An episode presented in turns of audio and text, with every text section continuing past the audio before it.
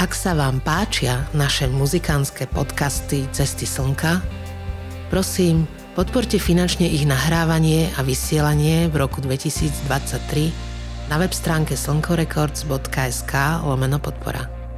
Ďakujeme. Počúvate Cesty slnka. Rozprávanie o hudbe a hudobníkoch a s hudobníkmi ktorí našli prístav pre svoje diela v Slnko Records. Dnes tu mám zácného človeka, dalo by sa povedať legendárnu muzikantku. Jej meno je Sonia Horňáková. Sonia je speváčka, skladateľka, multiinstrumentalistka, ale aj výtvarníčka a dlhoročná propagátorka dobrej hudby v slovenskom rozhlase rádiu Devín Naša spolupráca so Soňou začala v roku 2005, kedy sme spoločne vydali jej album Pozdrav z Telnatu, na ktorom sa okrem nej podielali aj Martin Zajko a IG Sabo zo Slide Nudu a vytvorili jeho typický zvuk. O pár rokov neskôr vyšiel album, ktorý si sama produkovala. Vznikol v spolupráci s Pedrom Grancom a nazvala ho Santa Barbara. To bol rok 2010 rozhovore sa vrátime ale do jej detských čias, kedy ju očaril krájač na vajcia ako strunový nástroj, ale aj obchod s hudobnými nástrojmi, mandolína, ústna harmonika a tak ďalej. A prejdeme až ku gitare, k prvým skladbám, živým vystúpeniam, práci a nahrávkam v slovenskom rozhlase.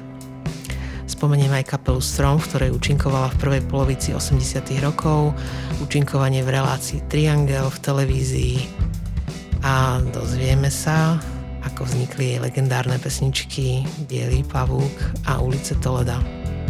U koncu sa povenujeme aj jej zatiaľ poslednému albumu, ktorý vznikol v spolupráci s Real Music House a volá sa Všere lesklých stromov. Vyšiel v roku 2019. Príjemné počúvanie zo štúdia vám želá Šina.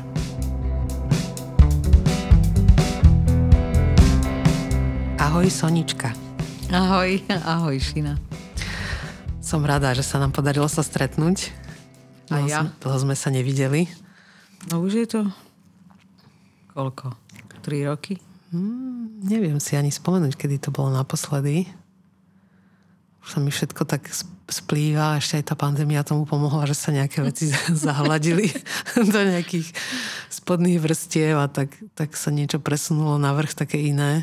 Inak tá pandémia bude slúžiť ako v histórii, že pred našim letom počtom. Áno, to bude, to bude totálny milník. Ale ja to cítim aj vo svojej hlave, že, že sa mi tam cez ňu a aj po nej urobilo také ticho. A ja už som to vlastne mala v nejakej pesničke tesne pred ňou, ale, ale normálne, že veci, ktoré som úplne bežne používala ako informácie a také, že si pamätám hento tamto normálne, že siahnem tam a nič. Hm. Tak, neviem. Dobre, ale chcela som, že robíme rozhovory teraz pri príležitosti 20. výročia Slnka, čo je vlastne taký obrovský kus času, ktoré som si ne, ktorý by som si nevedela predstaviť kedysi, že, že strávim touto činnosťou. A tak som si povedala, že pri tej príležitosti sa so všetkými stretnem a niečo z nich povyťahujem a podoplňam si aj tie prázdne miesta, ktoré mi buď zostali zo starých čas, alebo mi aj vznikli, lebo tak ťažko sa to tam udrží a tým pádom vlastne to odovzdám ďalej a aj ostatní si to budú môcť vypočuť, čo sa vlastne stalo. No, ale my teraz úplne siahneme na začiatku úplne, že ešte, ešte oveľa, oveľa ďalej, ako je tých 20 rokov. A som zvedavá, my sme sa o tom už kedysi bavili, ale tiež už si to až tak presne nepamätám, že čo bol tvoj prelomový alebo zlomový moment, kedy si pochopila, že gitara, spievanie, hudba proste budú hrať veľkú úlohu v tvojom živote? To bolo, neviem, to bolo asi odjak živa. Akože ja, odkedy od, si pamätám... Od prvej sekundy, keď si sa narodila? No to si nepamätám, to je akože tam, tam e, je nejaký blokátor, čo ti nedovolí si pamätať niektoré veci ale odkedy si pamätám sama seba, tak uh, viem, že prvé, čo som zaregistrovala, boli oblaky a obloha. To ma, hmm, akože, to, to ma absolútne fascinovalo. Ja som sa hrala niekde na dvore u starých rodičov a zrazu som zdvihla, neviem prečo, hrala som sa tuším s loptou.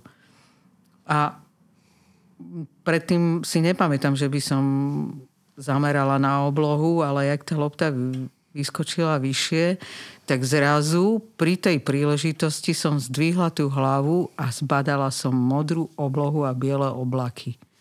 A viem, že ja som z toho bola taká, akože tak vedla, že som tomu nemohla uveriť, a to ma... Odvtedy ma to ne, nepustilo. Mala som asi nejaké 3 roky. Takže tá obloha to bolo prvé. Takže vizuálny zážitok bol u teba to bol obrovský. prvý najsilnejší. Dodnes ma ináč obloha fascinuje. A potom e, vlastne, čo si ďalšie pamätám, že za každým som hľadala v tom detstve nejaké hudobné nástroje, ktoré vydávajú zvuk. A keď som ich nenašla, tak som si ich vyrábala. Čiže to bol asi taký prvopočiatočný nejaký taký pokus eh, hrať na niečo, či to boli nejaké strunky, alebo ja neviem, že som vlastne sa snažila či už na drevo, alebo skrátka vydávať zvuk z tých hračiek alebo z niečoho, čo ma obklopovalo. Takže tam Bola si bolo... aj dieťa, ktoré kade chodí, tade spieva? Áno, spievala som. A mala som rada, keď mi spievala mama. Alebo teta, alebo skrátka, mala som rada hudbu. To si pamätám, že to ma tak ukludňovalo. Ale väčšinou to boli také presne také tie také tie pomalé, pomalé a smutné veci. Tie, tie ma ako si tak zobrali. Také zlomené, vieš, také zlomené tie Zlomené akord, srdcia. Nie, akordy, také harmonie, také, také nie priamočiare, ale také iné, ktoré majú také svoje uh, kopce aj údolia. Vieš, že Aha, tak ne, to zaujímavé, že to tak, tak... v takom skorom veku ťa to vlastne toto... Uh, povedz mi, že ako si sa teda dost prepracovala k prvému nástroju, ktorý bol naozaj sný? Čo sa naozaj sný, to bola mandolína. Uh-huh. To bola úplne asi prvý nástroj, ktorý mi priniesol otec. Neviem, či ho vyhral v tom bole, alebo... to, to neviem. To bola mandolína, ale to už bolo potom, ako v podstate celá rodina moja početná mala z toho srandu, ako som stále chodila a šmírovala po byte, čo by hralo. Čiže keď ma donútili umývať riad a zistila som, že krájač vajec má struny. má struny a ako som to umývala, tak no tak to som okamžite zavrela vodu, išla do špajze a tam som si hrala. Ja ešte predtým, ja som stále sa považovala za hudobníčku, čiže mňa keď poslali do obchodu do potravín, po ceste bol, boli hudobné nástroje a ja za každým ako hudobník, čiže ja som sa tak pasovala. Tak Tvoje som priority tam, boli inde. No, to, to, bol, to som vedela, že to je môj obchod. Skrátka, tam som sa stavila, ale ako malé decko, tak keď nemáš peniaze, alebo niekto dospelý s tebou nejde, tak s tebou jednali, takže čo ty tu chceš? A ja, že chcem brnkátko. tak som si, takže som mala tie brnkátka plné váčky, za každým pár halierov to stálo a keď som objavila pri umývaní riadu teda toto, že vydáva zvuk. Tak si dnes... aplikovala brnkátko. Okamžite som v špajzi. Do špajze som sa zamkla a tam som si vyhrávala a skladala svoje prvé pesničky, až kým sa neotvorili dvere a tam asi tri hlavy z mojej rodiny a že Sonia, tebe preskakuje? Čo tu robíš už 3 hodiny? Takže to bol prvý nástroj. no a potom bol... prišla tá mandolína z tomboli, alebo odkiaľ. Neviem, tak na nej som hrávala. A potom harmonika ústna. A neboli vo vašej rodine žiadni hudobníci? Mm, pekne spievala mama aj mm. otec. Uh, venovali sa za mladí ochotníckému divadlu, čiže tam aj spievali často. Otec hral na ústnej harmonike, občas keď sa mu chcelo, ale inak, že by sme boli nejak zvlášť hudobne nadaná rodina, to nie. No a ako to s tebou teda pokračovalo? No potom to pokračovalo, tak zistili, že Sonia je nejaká divná, tak ja som sa v podstate vždycky zabávala týmto, že niekde som sa utiahla do kúta, alebo skrátka som úplne vedela uletieť z tej reality, keď som dostala do rúk nejaký nástroj alebo aspoň niečo, že sa tomu podobalo. Čiže to som hodiny a hodiny na tom brnkala. No ale to som mohla mať nejakých takých 8-9 ro- rokov, keď som dostala tú mandolínu, tak na nej som brnkala tak, že všetkým to liezlo na nervy. A za každým, keď som vyšla na dvor, že som nechala tú mandolínu bez dozoru, tak moja o 10 rokov staršia sestra, ktorá toho mala plné zuby, keď som hrala a nemohla to počúvať, tak mi tú mandolínu strčila za radiátor uh, jak sú tie rúrky, tak tam sa akurát zmestila. A ja keď som prišla zase hore domov a išla som hrať, tak som si ju najprv musela odtiaľ vyťahnuť, ale za každým som ulomila ten krk. Lenže potom som našla takého uja, tesára, čo malo vlastne takéto lepidlo, glej a on mi to každé, každý týždeň aspoň dvakrát som za ním prišla s tým zlomeným krkom, že či mi to nezlepí.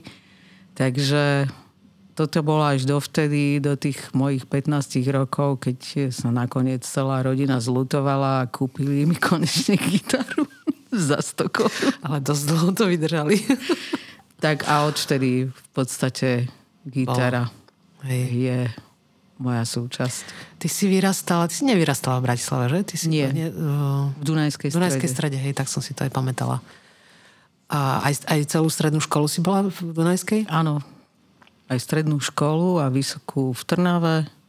Až po vysokej škole som sa vrátila, teda vrátila. Ja som sa tu narodila v Bratislave. Mm-hmm. Ale od 82. tu žijem vlastne. Takže nastalo. Hej. No a povedz mi teda tak, dostala si tú gitaru a čo, čo si s ňou urobila? Začala si skladať, samozrejme to už si robila roky predtým, ale to bolo asi iné na tej gitare. Ale absolvovala si aj nejakú výuku, alebo mala si nejakého učiteľa, alebo si, si sama vystačila? Vieš čo, o, bolo to tak, že keď som dostala pod stromček tú gitaru, tak ja, čo som veľký jedák a hlavne tieto vianočné chody, tak to je ako, že úplne som zbožňovala, čiže ale tá gitara to všetko prebila.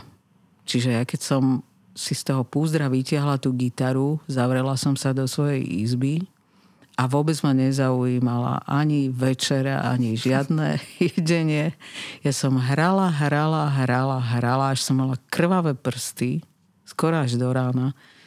A viem, že som si nacvičovala tie, alebo teda snažila som sa uchopiť tie pesničky, také ľudové, ktoré, ktoré sa mi páčili. To je, či sú to húsky, alebo Sadaj, mm. Slnko, Sadaj, tak to, tie pesničky, podľa mňa to sú také naše blúzové pesničky, ano, tak tie ano, ma hej, strašne zaujímali. Takže tie som sa naučila do rána som ich vedela, ale už som mala tak opuchnuté a, a krvavé prsty, že som to na jeden deň musela nechať, ale ma to stále pokúšalo, čiže som to prekonala a potom som už hrala, odvtedy som vlastne gitary ne, nepustila z ruky. Mm. Bolo pre teba dôležité aj tá folková tradícia? To hrala si aj také veci, čo boli české folkové pesničky, alebo boli aj slovenské nejaké tých pomenej? Um, z českých, ani nie, ja som nebola nejak jednoznačne na Mne sa museli páčiť tie veci a nech, nech to už bol akýkoľvek žáner. Uh, viem, že som milovala vlastne, to som vtedy nevedela, ale, ale uh, strašne mi bol blízky jazz a blues.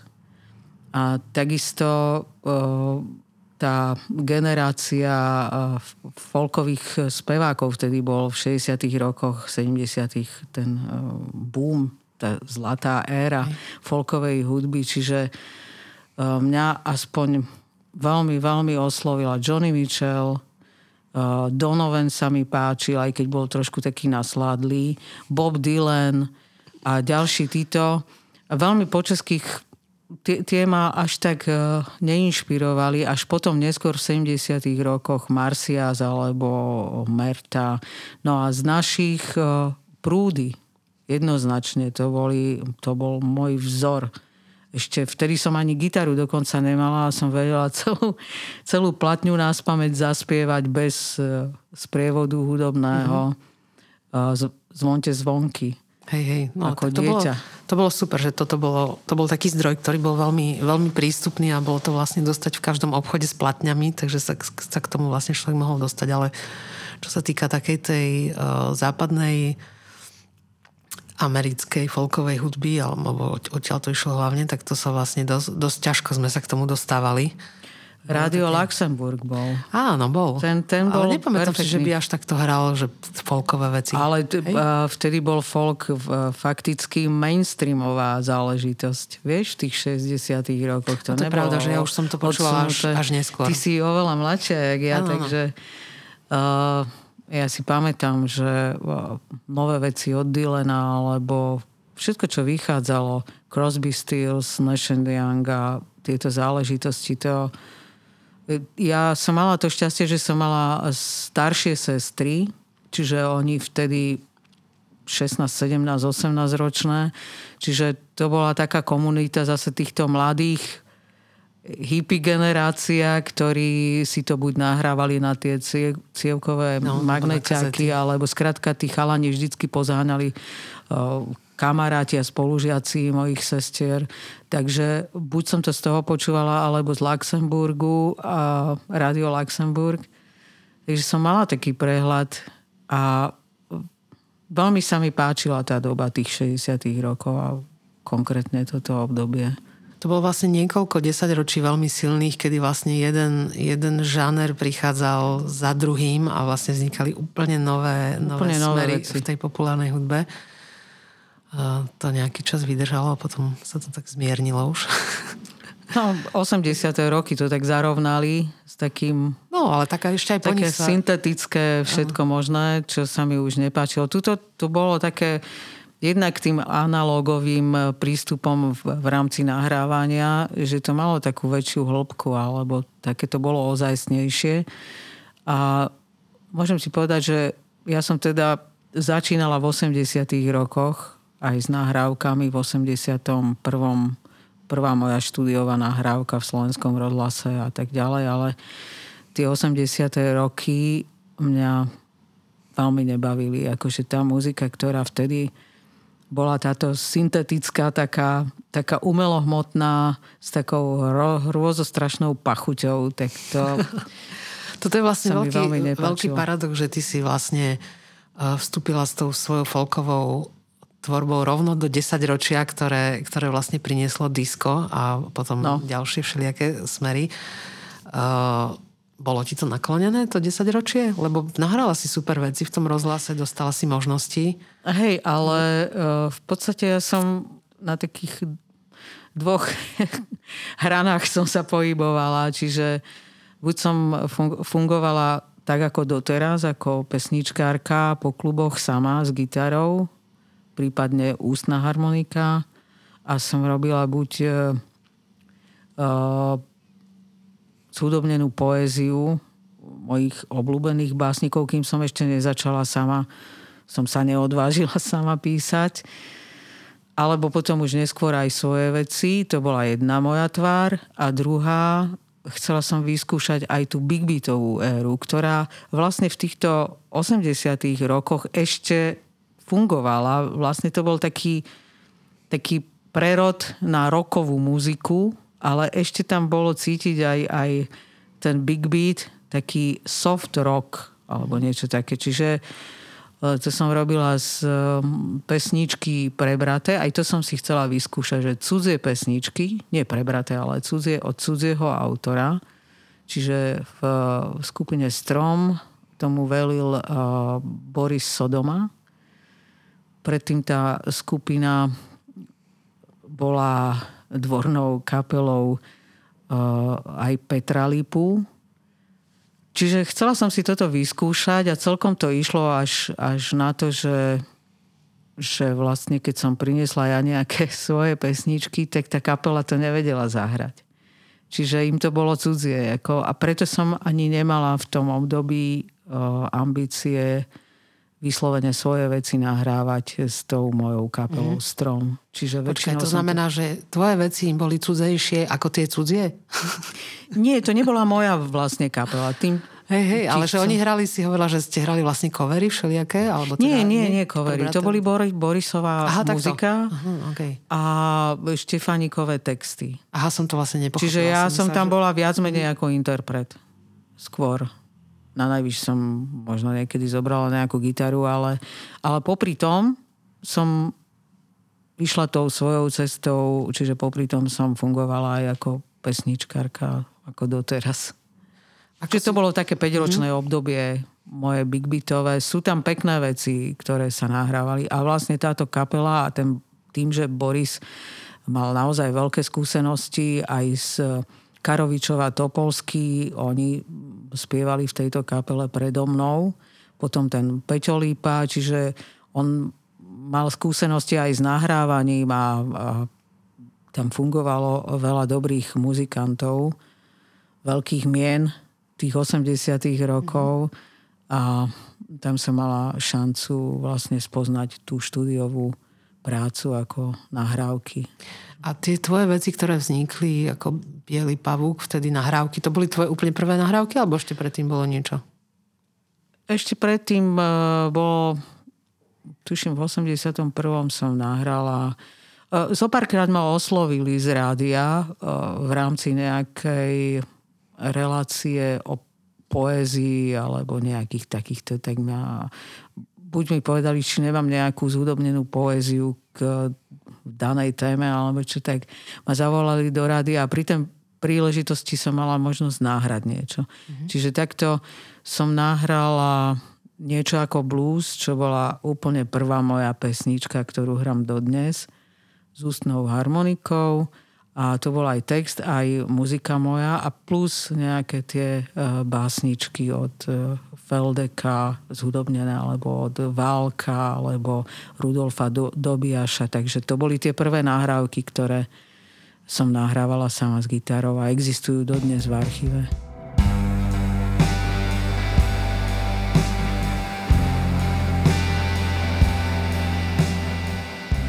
Ako ti išlo to nahrávanie? Bol to pre teba šok, alebo si sa úplne cítila jak ryba vo vode? Na prvý šup som to vždycky nahrala. Super. Viem, že ja som nevedela, jak, ako to chodí v štúdiu, ale pamätám si, že ma tak udivilo, keď, keď režisér z režie, alebo teda tí mm, zvukári, že, že ani jeden strih sme nerobili. A hovorím, jaký strih? Ja som tomu ani nerozumela, že o jaký strih sa jedná. Mm. Takže tak, ako som si tam sadla s tou gitarou, tak ako inokedy som to celé zahrala na mieste, keď, keď mi náhodou, viem, že teraz niekedy, keď počujem tie veci, lebo teda existujú, dala som ich na, takú, na taký dvojalbum, že piesne z nevydaných albumov, mm. tak tam sú. A niekedy sa tak zasmejem, lebo viem, že tam priamo v štúdiu som si vymyslela nejakú časť ako za, zachodu, ako ma nahrávali, čiže ale úplne to sedí normálne, jak, jak keby to tam bolo odjak živa. Povedz mi ešte, ty si hovorila, že si študovala v Trnave, to bolo na pedagogickej fakulte? Na pedagogickej, hej. A tam sa ti udialo niečo zaujímavé?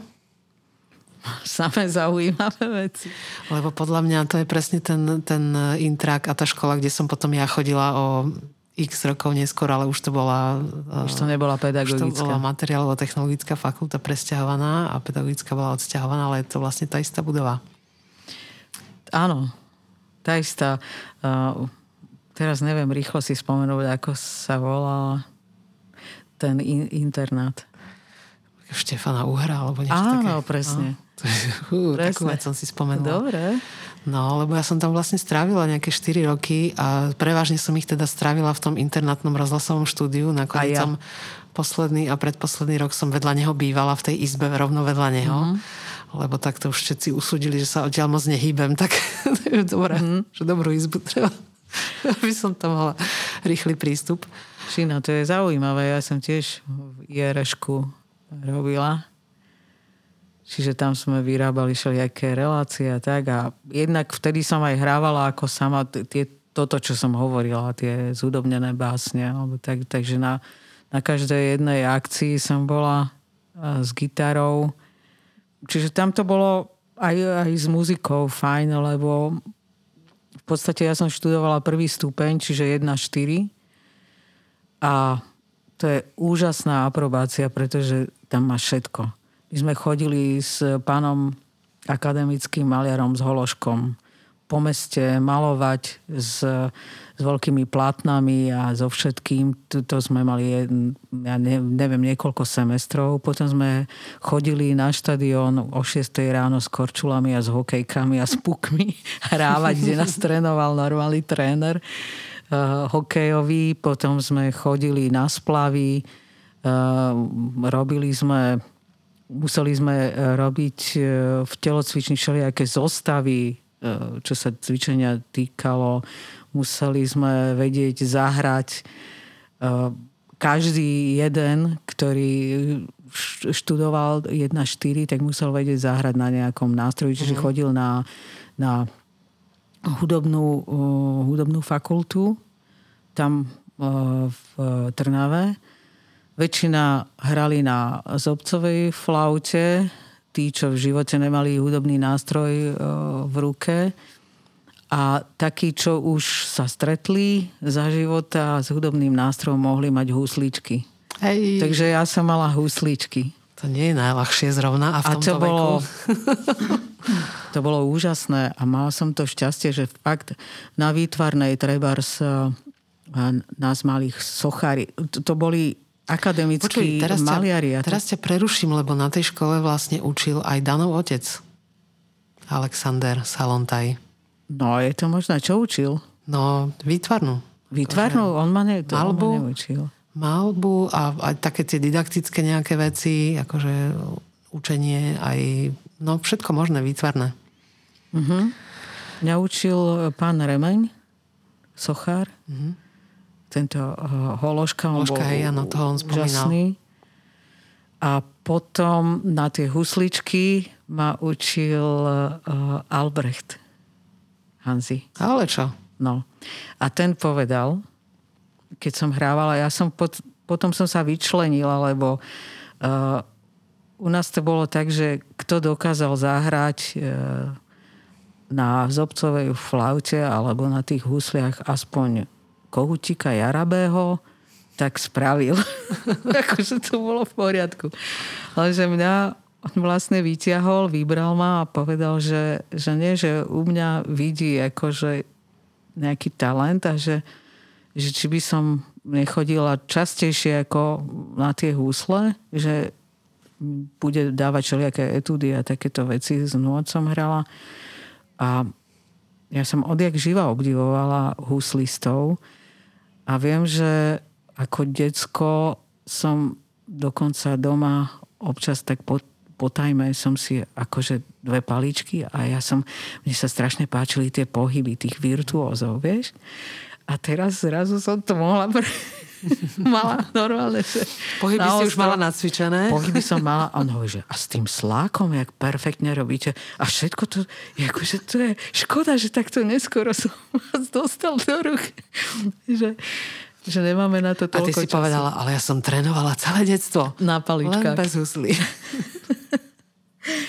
no a potom som vlastne, tam sme mali možnosť vtedy si vybrať e, ešte ako prvý stupeň, čiže máš všetky predmety, matematika, prírodoveda, telesná výchova, všetko, čo som ti hovorila, výtvarná výchova, ja neviem čo, slovenčina, či o, tieto písania a tak ďalej. A ešte sme mohli mať vtedy, tuším, to bol prvý rok, kedy umožnili si zvoliť ešte nejakú výchovu, nejakú aprobáciu, ako ktorá bude uh, rovnako hlavná ako všetky tie ostatné. Čiže ja som mala ešte plus hudobnú výchovu a tak vlastne aj diplomovku som robila na katedre hudobnej výchovy. Tam boli zase perfektní tiež a muzikanti a, a fakt, že fundovaní hudobníci ako pán Selepčení a ďalší, ktorí u ktorých som robila diplomovku z jazzu. Ja som si vymyslela oh. takú tému, že, že sociologický prieskum. Ško, na školách som to robila, takže som si z jazzu, z každého toho štýlu som si vybrala nejaké nahrávky. Ja som to púšťala deckám a som sledovala ich reakcie a potom som to spracovávala a celé som to vlastne mm, ako završila tým, že nejakým nejakým konečným výsledkom, kde mi vychádzalo, že, že detská jazz ne, nesmierne baví. A že treba ich iba podchytiť, pretože chlapci, ktorí sa dosť odťahovali od vlastne bežnej hudobnej výchovy, tak zrazu ten jazz ich vykopol zo stoličiek a ten rytmus ako cítili. V niektorý, nie, niektoré žánre nie, ktoré boli také ako smutné alebo také pomalšie ale viac menej ten jazz celkom chytil tie malé decka. A potom uh, po asi po roku mi raz volali z katedry hudobnej výchovy u nás. Uh, pán Selepčani mi povedal, že Soni použili sme použili sme vašu diplomovku a všetky tie výsledky na to, aby sme presadili jazz do školských učebníc. Takže to... Tak to je super. A ty si niekedy potom aj učila po tej škole? Jasné. Hej, Učila si normálne v škole. 5 rokov. Aha. No, pekne. V Bratislave už potom? Či? V Bratislave, Hej. na Dubovej. Základná škola. A učila si teda normálne, že 1-4, čiže všetko? Alebo si bola na tú hudobnú uh, špecializovaná? Aj hudobnú, samozrejme. Ale učila som uh, druhákov a tretiakov. Tak mi to vyšlo, že som uh-huh. učila druhákov, tretiakov. Dobre. Pekne. No vidíš, toto som absolútne som, o tebe nevedela. A dokonca sme, jasné, že že som to využila napríklad aj tú hudobnú výchovu. Gitaru som mala stále v skrini, čiže keď sme mali aj matematiku a som videla, že sa nudia. A ani som to nemusela vidieť na nich. Ja, keď som sa začala nudiť, tak som sa ich spýtala, decka, nenudíte sa? A oni, že ale nudím. Tak som videla gitaru. A tie príklady, alebo ja neviem, keď sme sa učili nejaké číslice, alebo skrátka niečo, čo sa dalo, tak sme to zhudobnili, alebo sme si vymysleli nejaký príbeh, alebo na čítaní, keď už bolo krásne, tak e, tiež koľkokrát sme čítali, čítali a mne sa už zatvárali oči a hovorím, hovorím, decka vonku je tak krásne, ideme von? Že jasné, poďme, hovorím, zoberieme si čítanky a budeme vonku. Tak sme boli na tráve vonku, pekne do, do kruhu. Ja som im hrala uh, tie balady od uh, Sušila, Sušilové a húdka, čo... Mm-hmm. Akože, a oni sa ich naučili normálne spievať, alebo sme si rozprávali, kto čo číta, potom sme si čítali a fakticky to bolo také alternatívne škol, e, taká alternatíva mhm. školy mm-hmm. bežnej alebo sme chodili do Horského parku, kde sme sa hrali a zároveň na lavičkách sme e, vyplňali tie pracovné zošity. Tak sme si boli blízky, no. Až nakoniec sa to nepačilo. to som si práve teraz tak, tak v hlave predstavovala, že aké to boli roky asi, ale to boli 80. 80. To, to bolo sa mohlo 82, nepáčiť. 82 a 86. Áno a 87. 87 ešte som učila, ale to už bolo na spadnutie, pretože sa to dozvedeli inšpektori a že tá Horňáková vôbec nejde podľa tých pravidel, tých metodík. A odbočila. Ona si robí, čo chce. Chodí do prírody s deckami. Tam sa učíme a, a tie moje decka, ako, to boli v podstate uh, veľmi múdre deti, ktoré vedeli eh, debatovať, logicky si odôvodniť nejaké veci, ktoré sme riešili, a, ale ne, nezapadlo to do toho, čo to no. malo byť. Takže som odišla. Nevyhodili ma, sama som odišla. Sama som odišla v 87. do klubu, ktorý bol vychýrený na Kominárskej ulici kde sme robili blues na sobotu a podobné. Zase a tam si bola normálne zamestnaná? Áno. Mm-hmm. Ja som to tam... vlastne patrilo asi pod, pod kultúrne centrum. To bola kul, závodný klub. Takto. Mhm. Závodný klub e, Besky. Bratislavské mhm. elektrotechnické závody. závody. A to bol úžasný klub. Tam sa celý underground stretával. Tam sme robili tie blues na sobotu. Potom sme, ja som tam Eh, robila výstavy pre, pre mojich priateľov a začínajúcich výtvarníkov, eh, keramikárov a podobné veci, alebo aj divadelné predstavenie. Marko, Markovič tam prišiel vtedy s vychýreným ne, nevyzúvajte sa prosím a dokonca počítačové kurzy som vymyslela, že už no, keď sme mali uh, tieto akcie, tak samozrejme to obnášalo, že ja som si vyrobila, vyrábala som si aj plagáty na tieto akcie. Normálne musela som ich odobriť e, na miestnom mestskom úrade, na jednotke a potom som ich aj vylepovala. A potom som aj predávala lístky.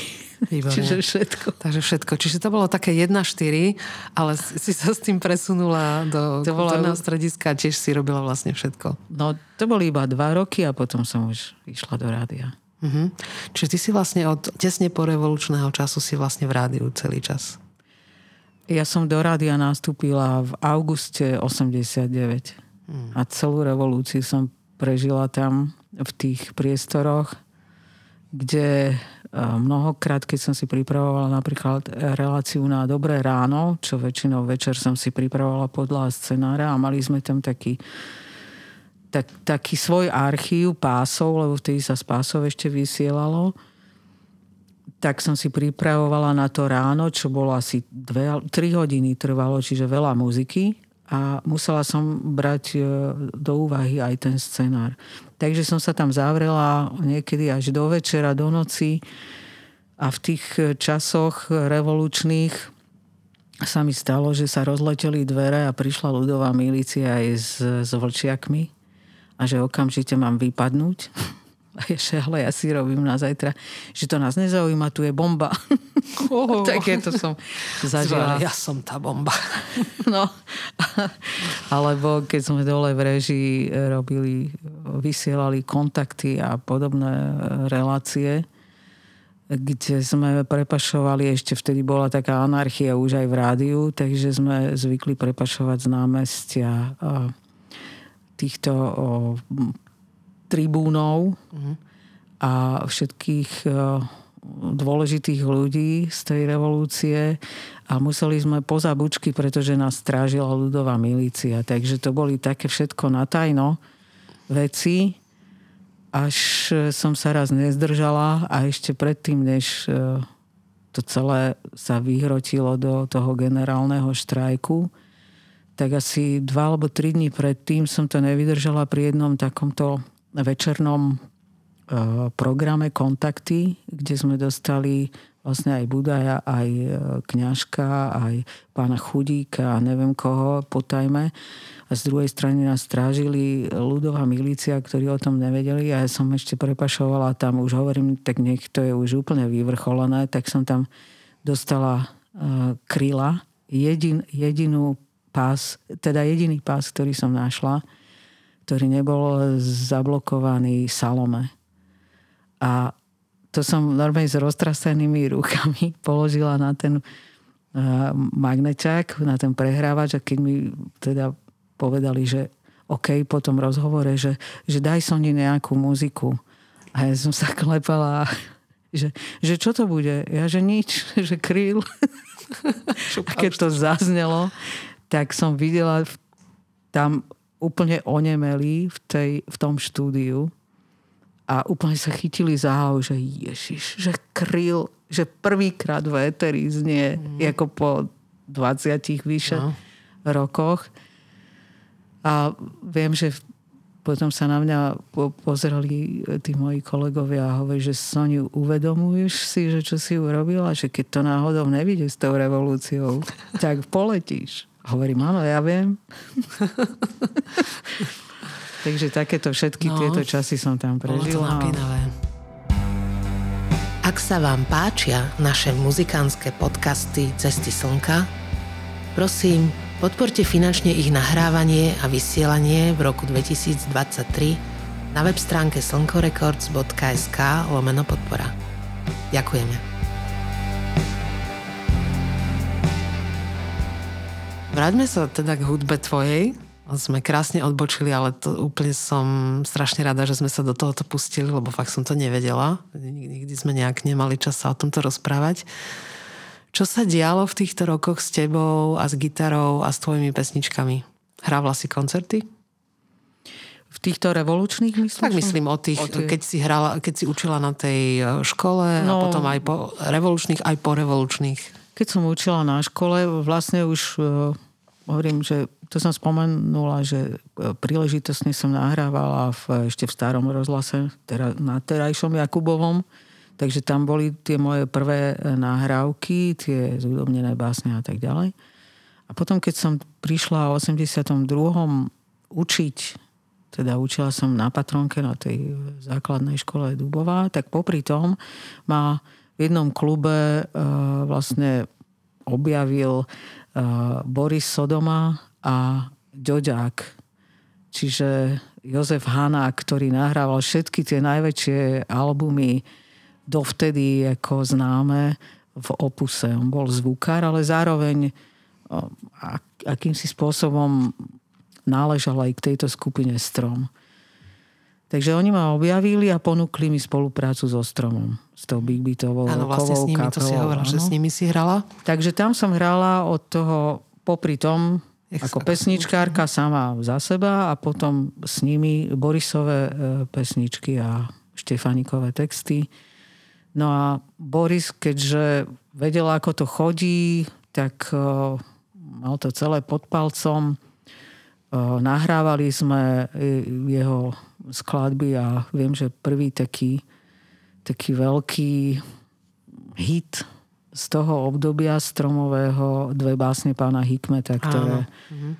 zazneli v tom vtedy jedinom asi programe, e, ktorý dával príležitosť e, muzikantom triangli. Takže dostal zlatý triangel, potom to bolo ďalšia pesnička bola, tuším, na trhu. To bola tiež taká milá pieseň. Tiež to dostalo zlatý triangel a viem, že sa mi vtedy, keď mi zavolali, že, že teda Zlatý triangel z, zo stelky, tak sa ma pýtali, že Soni, ty si nejaká, že ty, ty máš veľkú rodinu? Že, že ti všetci poslali tie... A hovorím, že ja som ani nevedela, že to treba posielať. to nechápem. Takže potom prišlo toto a, a tieto dve veci No a v 87. tuším, v 86. som potom skončila so stromom a som zase bola iba sama za seba. A viem, že to bolo možno aj preto, že ja som mala taký pokus, že toho bieleho pavúka som stále nosila v hlave. A to bol Štefanikov text a ja som na to urobila muziku a potom ešte ulice Toleda. Uh-huh. On mi dal ten text a viem, že Boris ho chcel spraviť ale mne sa to nepáčilo, ako, ako to on urobil. Ani ten biely pavúk sa mi nepáčil. Ale boli u mňa, e, boli za mnou a donesli mi ten text a Boris mi donesol aj tú muziku. A mne sa to tak strašne nepáčilo. A tak strašne sa mi páčili tie texty, že keď odišli, si pamätám ako dodnes, že odišli večer. Som sa toho zmocnila. tak som si sadla na koberec v izbe, chytila gitaru a vymyslela som bieleho pavúka v zúfalstve, aby som náhodou nemusela spievať to, čo sa mi nepáči. Aj keby som to určite, ako keď sa mi niečo nepáčilo, tak som to aj tak nespievala, ale vtedy som vlastne vymyslela Bieleho pavúka ulice Toleda. Ale tá moja kapela, teda moja, tá e, Borisová kapela Strom, oni výborne hrali, ale také fakt rokové veci, alebo poprokové, alebo tak, také, no skôr k tomu popu to tiež uh, bolo blíž, bližšie. A zrazu ten biely pavúk som ho priniesla na skúšku a chalani ho skrátka nevedeli zahrať. Hrali ho, zahrali ho, ale nie tak, jak som to počula v sebe. No a o, takisto aj tie ulice Toleda. Tak ja som si povedala, že, že ja už nechcem byť v strome, že chcem sama za seba že niečo s tým urobiť. No a viem, že to bolo raz v lete v 87. A skupina Modus nemala svojho šéfa, lebo bol niekde na dovolenke a ja som tých chalanov poznala a hovorím, že chalani, ja mám v hlave stále jednu takú pesničku a že nikto ju so mnou nevie zahrať. A že, no, že dojdi k nám do Matadorky, že do skúšobne a že zahráme si. Že, že nám ju zahráš a že uvidíme. No a tak sa do toho, do toho dostali, že fakticky chalani z modusu mm-hmm.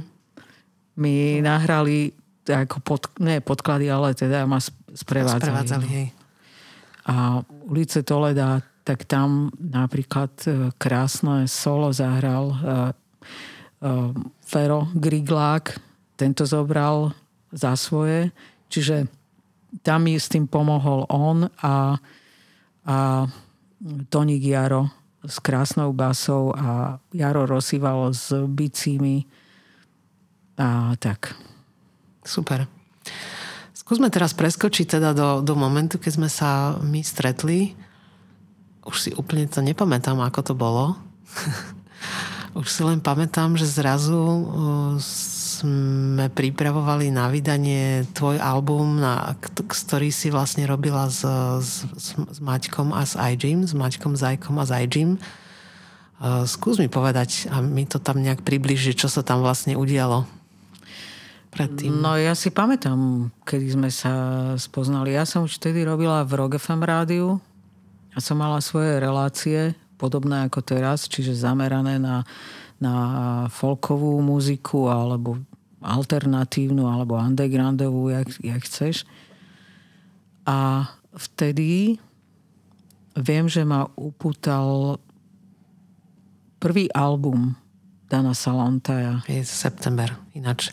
September. vlastne september tiež a je vlastne presne 20 rokov od A viem, že ste prišlo. prišli s ním a ja som aj vysielala, my sme mali vtedy tak prepojenú tak, takú veľkú salu, ak si to pamätáš, e, tam vlastne sme boli v jednej miestnosti aj zvukár, aj, aj e, moderátor a viem, že ste prechádzali do nejakého štúdia tam sa korzovalo bežne, aj keď sa vysielalo, čiže to bolo tak, také milé, no.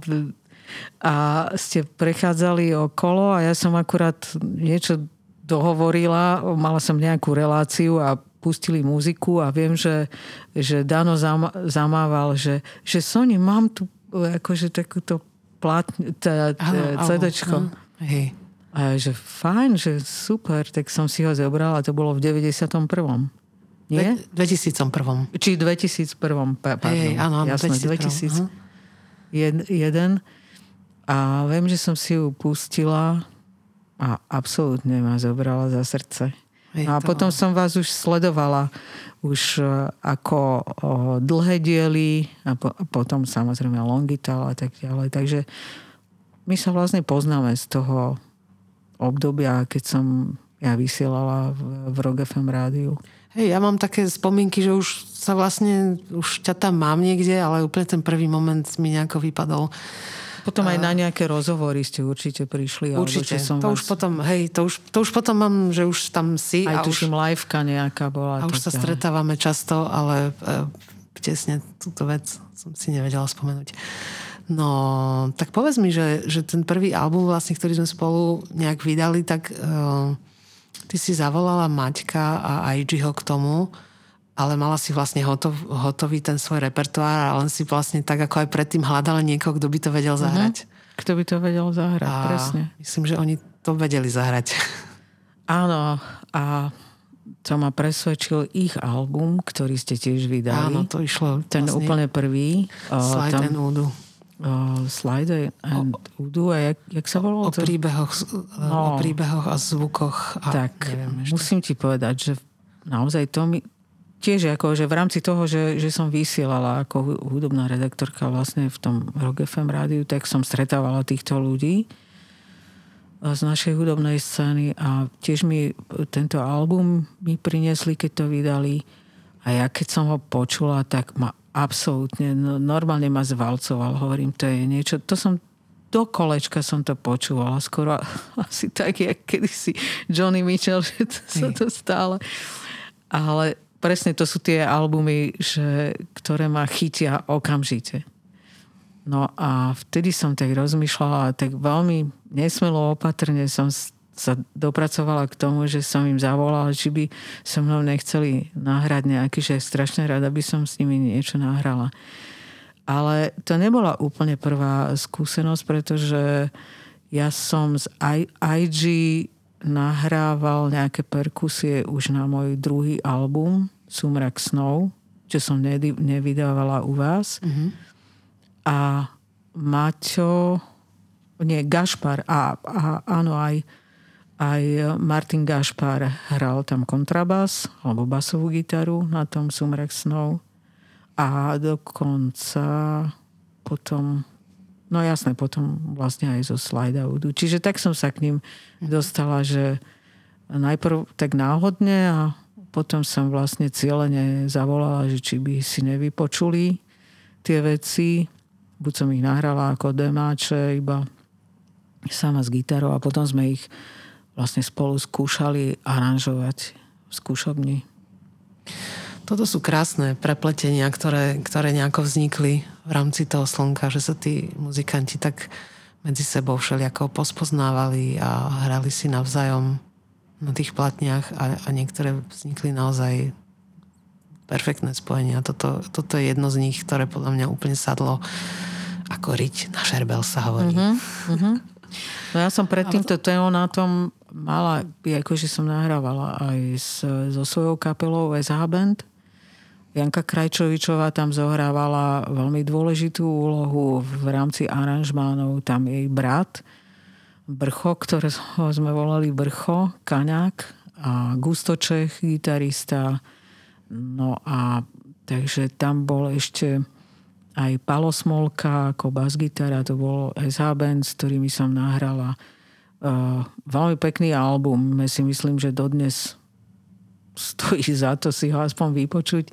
Uh, dívam sa z okna. To bolo 2000. No a vlastne tento...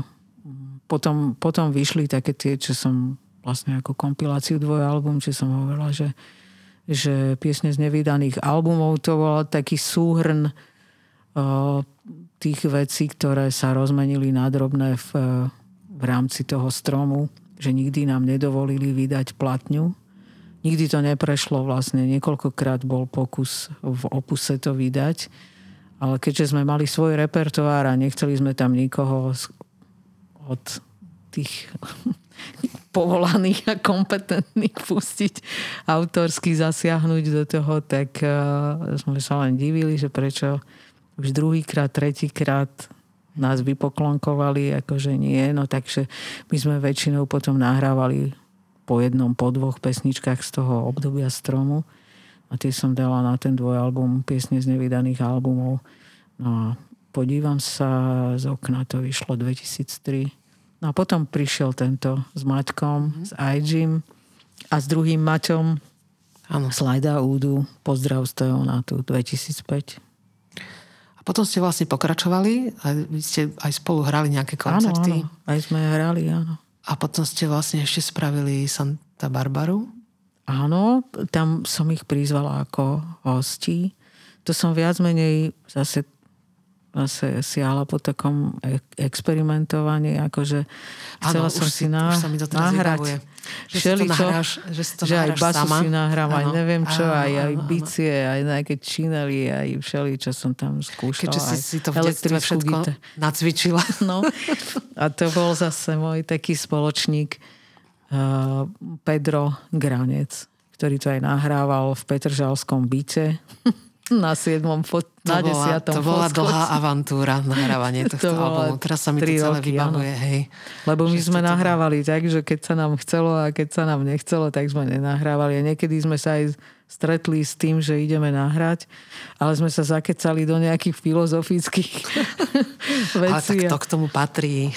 a tak zrazu sme zistili, že aha, už, už 3 roky alebo 2,5 roka sa s tým babreme a tak aj jednak potom aj ten zvuk, vieš, aj to s tým, lebo najprv to bolo naozaj panelákový byt, iba bez akéhokoľvek zásahu, čo by trošku pripomínalo štúdio, ale potom to napríklad je ako urobil ako štúdio, čiže zase sa menili veci a tak preto sa to tak mm-hmm. pretiahlo dlho.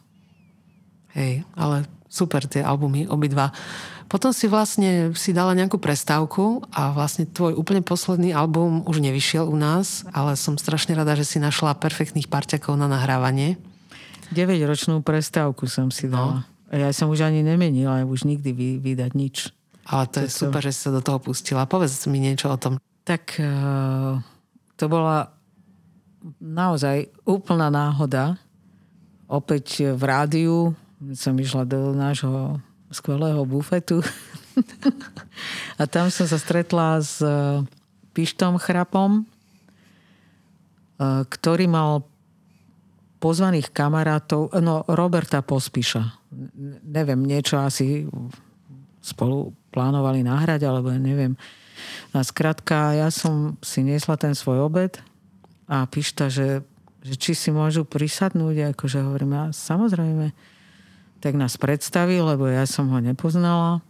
A tak sme rozprávali, papali a Robo mi hovoril, že oni majú svoje štúdio a že aj vydavateľstvo. Hovorím, áno, však to sledujem, že aj nejaké veci, ktoré prichádzajú, že mám prehľad, že áno.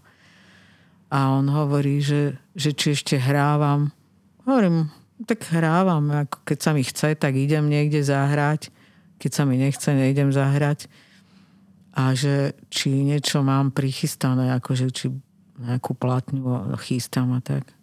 Hovorím, mám kopec nových vecí, ale tie fakticky hrám buď naživo niekde, keď mi to napadne počas koncertu, ich vyťahnuť, ale že neplánujem nič vydať. A tam vlastne ma dostala tá ponuka, že on hovorí, že, ale, že oni by strašne radi vyskúšali niečo so mnou nahrať, že či nechcem, že aspoň prísť do štúdia sa pozrieť a že, že oni by sa postarali o všetko, že, že či nechcem aspoň nahrať nejaké veci ako demača, že či si ich nemôžu vy, vypočuť a tak. No a celé to vlastne tak vypálilo, že... To je super, lebo u nich, oni sú naozaj fantastickí v tom, že oni sa vybrali tou cestou, že že pre nich vlastne to štúdio je tá hlavná vec a to nahrávanie a uchopovanie, tá, tá producentská činnosť ano. vlastne a tá zvuková činnosť je pre nich úplne zásadná.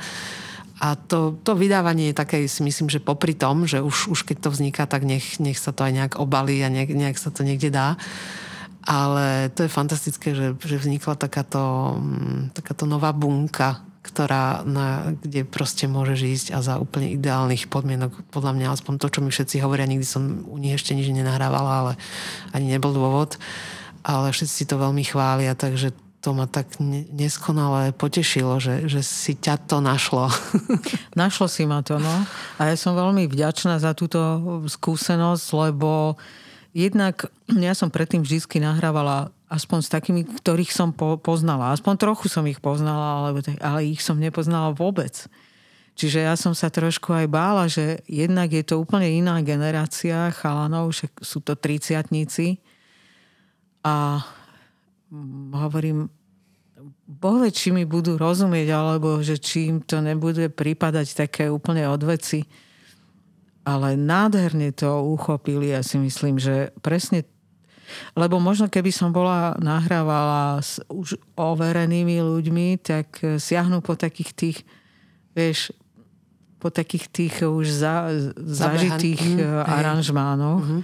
Ale keďže títo mi neboli nič dlžní, ani nevedeli o, nemuseli vedieť o mne nejak extrémne, že čo som predtým robila, tak to... Ale myslím, že oni vedeli, že, že oni sú zrovna takí, že, že si to celkom akože že dajú si tú prácu si zistiť.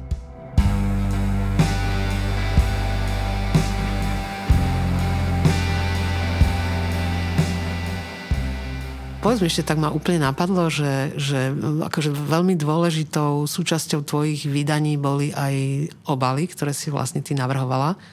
A toto je vlastne tiež taká jedna cesta, ktorá sa vynie paralelne s, s hudbou, že to tvoje výtvarno Že tam vlastne mm-hmm. celý čas bolo popri tej hudbe. Hej, bolo. To sa zrodilo vlastne s tým prvým pohľadom na oblaky. Asi hej. Asi hej. Asi hej, no. Tie, tie oblaky, stále, stále maluješ? Vieš čo, teraz uh, som... No, teraz možno dlho som nemalovala, lebo to je tiež u mňa tak, že vieš, keď to necítim, je to také nárazové. Hej, keď to cítim, je... tak vtedy sa absolútne... To, to absolútne preto viem, že ja nie som výtvarníčka a ani si nepovažujem tie moje diela za nejaké umelecké dielo, ale sú to také, také impresie, také, také moje pocity a, a prichádzajú tak veľmi spontánne. Že ja cítim úplne bytostne, že sa musím dotýkať farieb a vtedy to urobím. A niekedy to nepríde aj 3-4 roky, alebo aj dlhšie. Takže vždycky to bolo také presne takéto, nie že nárazové, ale také náhle. No a tak teraz som dlhšie ne, nemalovala, ale kreslím si napríklad, toto obdobie si viac menej skôr kreslím buď, buď perom, alebo fixkou, alebo ceruskou. Iba také nepatrné skice.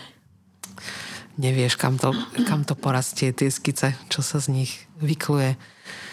A ešte ma baví na tom, že oni sú hrozne smiešné niekedy. A najviac ma baví, že keď to skončím, tak okamžite mi v hlave napadne nejaký názov. Mm-hmm. A ja sa bavím na tých názvoch, lebo tie názvy, tie, tá, tá kresba tam je v podstate ukradnutá. Ale to, jak to dokreslím, tak hneď mi vhupne nejaká absurdita, ktorá Takže to, to tam akože, pripíšeš, hej? Áno, to tam napíšem. A to inak, ale, ale celkom aj súvisí s tým, vieš, ale to, to musí byť náhle, to musí naskočiť. Keď to nenaskočí, tak tam nenapíšem nič. Vieš. Dobre, dobre. Uh, povedz mi, že ty si taký vlastne už dlho, dlhoročný pamätník uh, Bratislavy, tak to poviem mesta, uh, keďže si sa tu ocitla už veľmi, veľmi dávno. Ako, ako vnímaš Bratislavu? Je ti, je ti dobrým domovom? Cítiš sa tu dobre? E, občas sa cítim dobre, občas úplne cudzo. By si ušla. Uh-huh. Máš kam? Na Teonat. Na Teonat, výborne. Takže uh... tak, no. Tá Bratislava. Občas mi je cudzia, ale mám také svoje obľúbené miesta. A to je vlastne Devín pod Hradom. Ty bývaš stále v Karlovke, hej? Bývam v Karlovke a väčšinou, keď e, idem okolo Riviery, tak odbočím smerom na Devín a to je také, čo, tam nádherne vypnem. A tam, tam mi mnohé veci aj naskočili do hlavy, keď som mala rozrobené nejaké texty. Tak vieš, keď mám rozrobené texty alebo nejaké, nejakú muziku, tak buď idem do vane a tam to domyslím, alebo idem na Devín sa prejsť a tam, tam mi to naskočí a domyslím to. Takže to je také moje najviac obľúbené, potom Čunovská prehrada, to je už trošku ďalej od Bratislavy a potom Liščie údolie, čo je úplne blízko mm. mňa a tak. Super. Povedz mi, že to už bude asi posledná vec, ktorú som teda fakt zvedavá, lebo ty si, ty si človek, cez ktorého prejdú um, mnohé a mnohé nahrávky a púšťaš ich ďalej ľuďom vlastne v rádiu. Uh, máš pocit, že za tých 20 rokov sa tá naša slovenská scéna nejako premenila? A, a, a čo si tak všíma, že, že, že čo, čo tak, myslím v tom segmente, ktorému sa ty vlastne venuješ, že ne, nemyslím to tak celkovo a populárnu hudbu no, tak, no, lebo tomu sa asi vôbec nevenuješ. Popík ma vôbec nezaujíma. Ale to, akože ale to, to je normálne, ty... to, je, to je jak konzerváreň. Hej, Čiže ale to o tom sa vôbec to, nemusíme to, to, rozprávať. To sa nemusíme ani báviť. Ale že v tom, čo ti prechádza vlastne cez ruku, cez, cez ruky a cez uši a, a smerom von k tým poslucháčom, že máš pocit, že sa tá slovenská hudba niekam vyvinula? Vyvinula. A táto nezávislá scéna je úžasná. A napríklad aj ty, presne tie, tie albumy, ktoré vydávate aj vy a, a objavujete ľudí, tak uh, to je, vieš čo, to je taká invencia a t- taký veľký posun, že tam sú neskutočne veľké objavy podľa mňa. Aj podľa ktor- mňa. Ktoré, ktoré tam u vás vydávajú oni, oni, a hrajú. Oni sa, oni sa objavujú sami. Hm, takže to je super. podľa mňa sa posunula, lebo ja ju vnímam túto takzvanú, na, nazvime to, že alternatívu. Hej, hej? stále ju tak voláme, lebo nemáme lepšie Ono slovo. Nie je lepšie a viem, že mňa očarila už vôbec táto vetva undergroundová v tom 91., keď sme začali vysielať e, v Rock FM rádiu a ja som dostala tieto programy, pretože nie, že dostala, ja som si ich vymyslela, že budem zameraná na túto muziku. A tam sa už objavovali však jednak aj vy a ako dlhé diely alebo najprv iba tak, že uh, solovo tuším, že Dano a potom ty si mala nejaký Všetko, svoj album. A všetko, potom sme to spol- volali, všetko sme to volali, že dlhé diely, ale tak oni boli tak podelené tie albumy, že, že boli len Danové pesničky alebo len moje pesničky. Tak sme, to, tak sme vlastne štyri, ale bolo to stále, že dlhé, kapela dlhé diely. Živé kvety. Ja keď No. som prvýkrát počula živé kvety, vlastne tam som ich objavila. Presne v Rock FM na takej kompilácii Čierny pasažier sa to volalo. A ja keď som počula tú Luciu a tú kapelu hrať, to, to bolo, vieš čo, to bolo zamilovanie na prvé počutie. A potom som už išla po tých ľuďoch. Vieš, už som ich sledovala, ako, ako napredujú, ako sa vyvíjajú a nikdy ma nesklamali. Naozaj ma nesklamali. Ani vy, ani, ani živé kvety, ani ďalšie objavy, čo som mala. A bolo ich dosť, čiže kladivo a podobní, e, ktorí v tom čase v rámci alternatívy e, vystúpili ako trošku do povedomia. No a teraz toto 21. storočie ešte prinieslo ďalšie ako, a, a momentálne sú tam také, také mená, ktoré dosť často aj neviem im odolať, e, že ich dám do svojich relácií. Napríklad archívny chlapec. Jeho keď som počula, začala som pátrať, kto to je. Ja som to v aute prvýkrát počula z jeho prvého albumu. Nejaká pesnička išla na Devíne, jasné, kde inde. No a vtedy som si povedala, že, že, to, že to je neuveriteľne dobré. No. Že to je, to je niečo tak silné. Trochu mi on pripomínal uh, Ivašku sama. Keď uh, samo Ivaška mal... Už si len pamätám meno, ale neviem si predstaviť, že ako to znelo presne. Samo Ivaška napríklad má... Teraz si nespomeniem na názov toho albumu, ale teraz v súčasnosti možno nejakých no, nech je to 10 rokov dozadu, alebo tak na neho je to ešte stá- stále súčasnosť, lebo on dlho sa neozýval ako muzikant. Tak sú to krásne veci. Akože neviem si spomenúť, no to je jedno. Ale v niečom mi ho pripomínal. Ne, mm-hmm. Nehovorím, že on určite ho ani nepozná. Asi Ale nie. Ten, No. tá jeho výpoveď a to, ako nádherne vie o úplne obyčajných veciach, ako to vie podať. Tie texty sú, no, to sú skrátka také mini poviedky s muzikou a s jeho tým takým, neviem, on by niekomu mo, možno aj liezol na nervy, ten jeho prejav. Áno, ale, má, má ľudí, ktorí ho fakt, že nemusia ne- vôbec počuť. ktorí ho nemôžu počúvať. A potom ale... sú ľudia, ktorí sú... Mňa očaril, naozaj. Čiže to je jeden. E, Ďalšia Sisa Feher. Uh-huh. To sú krásne veci.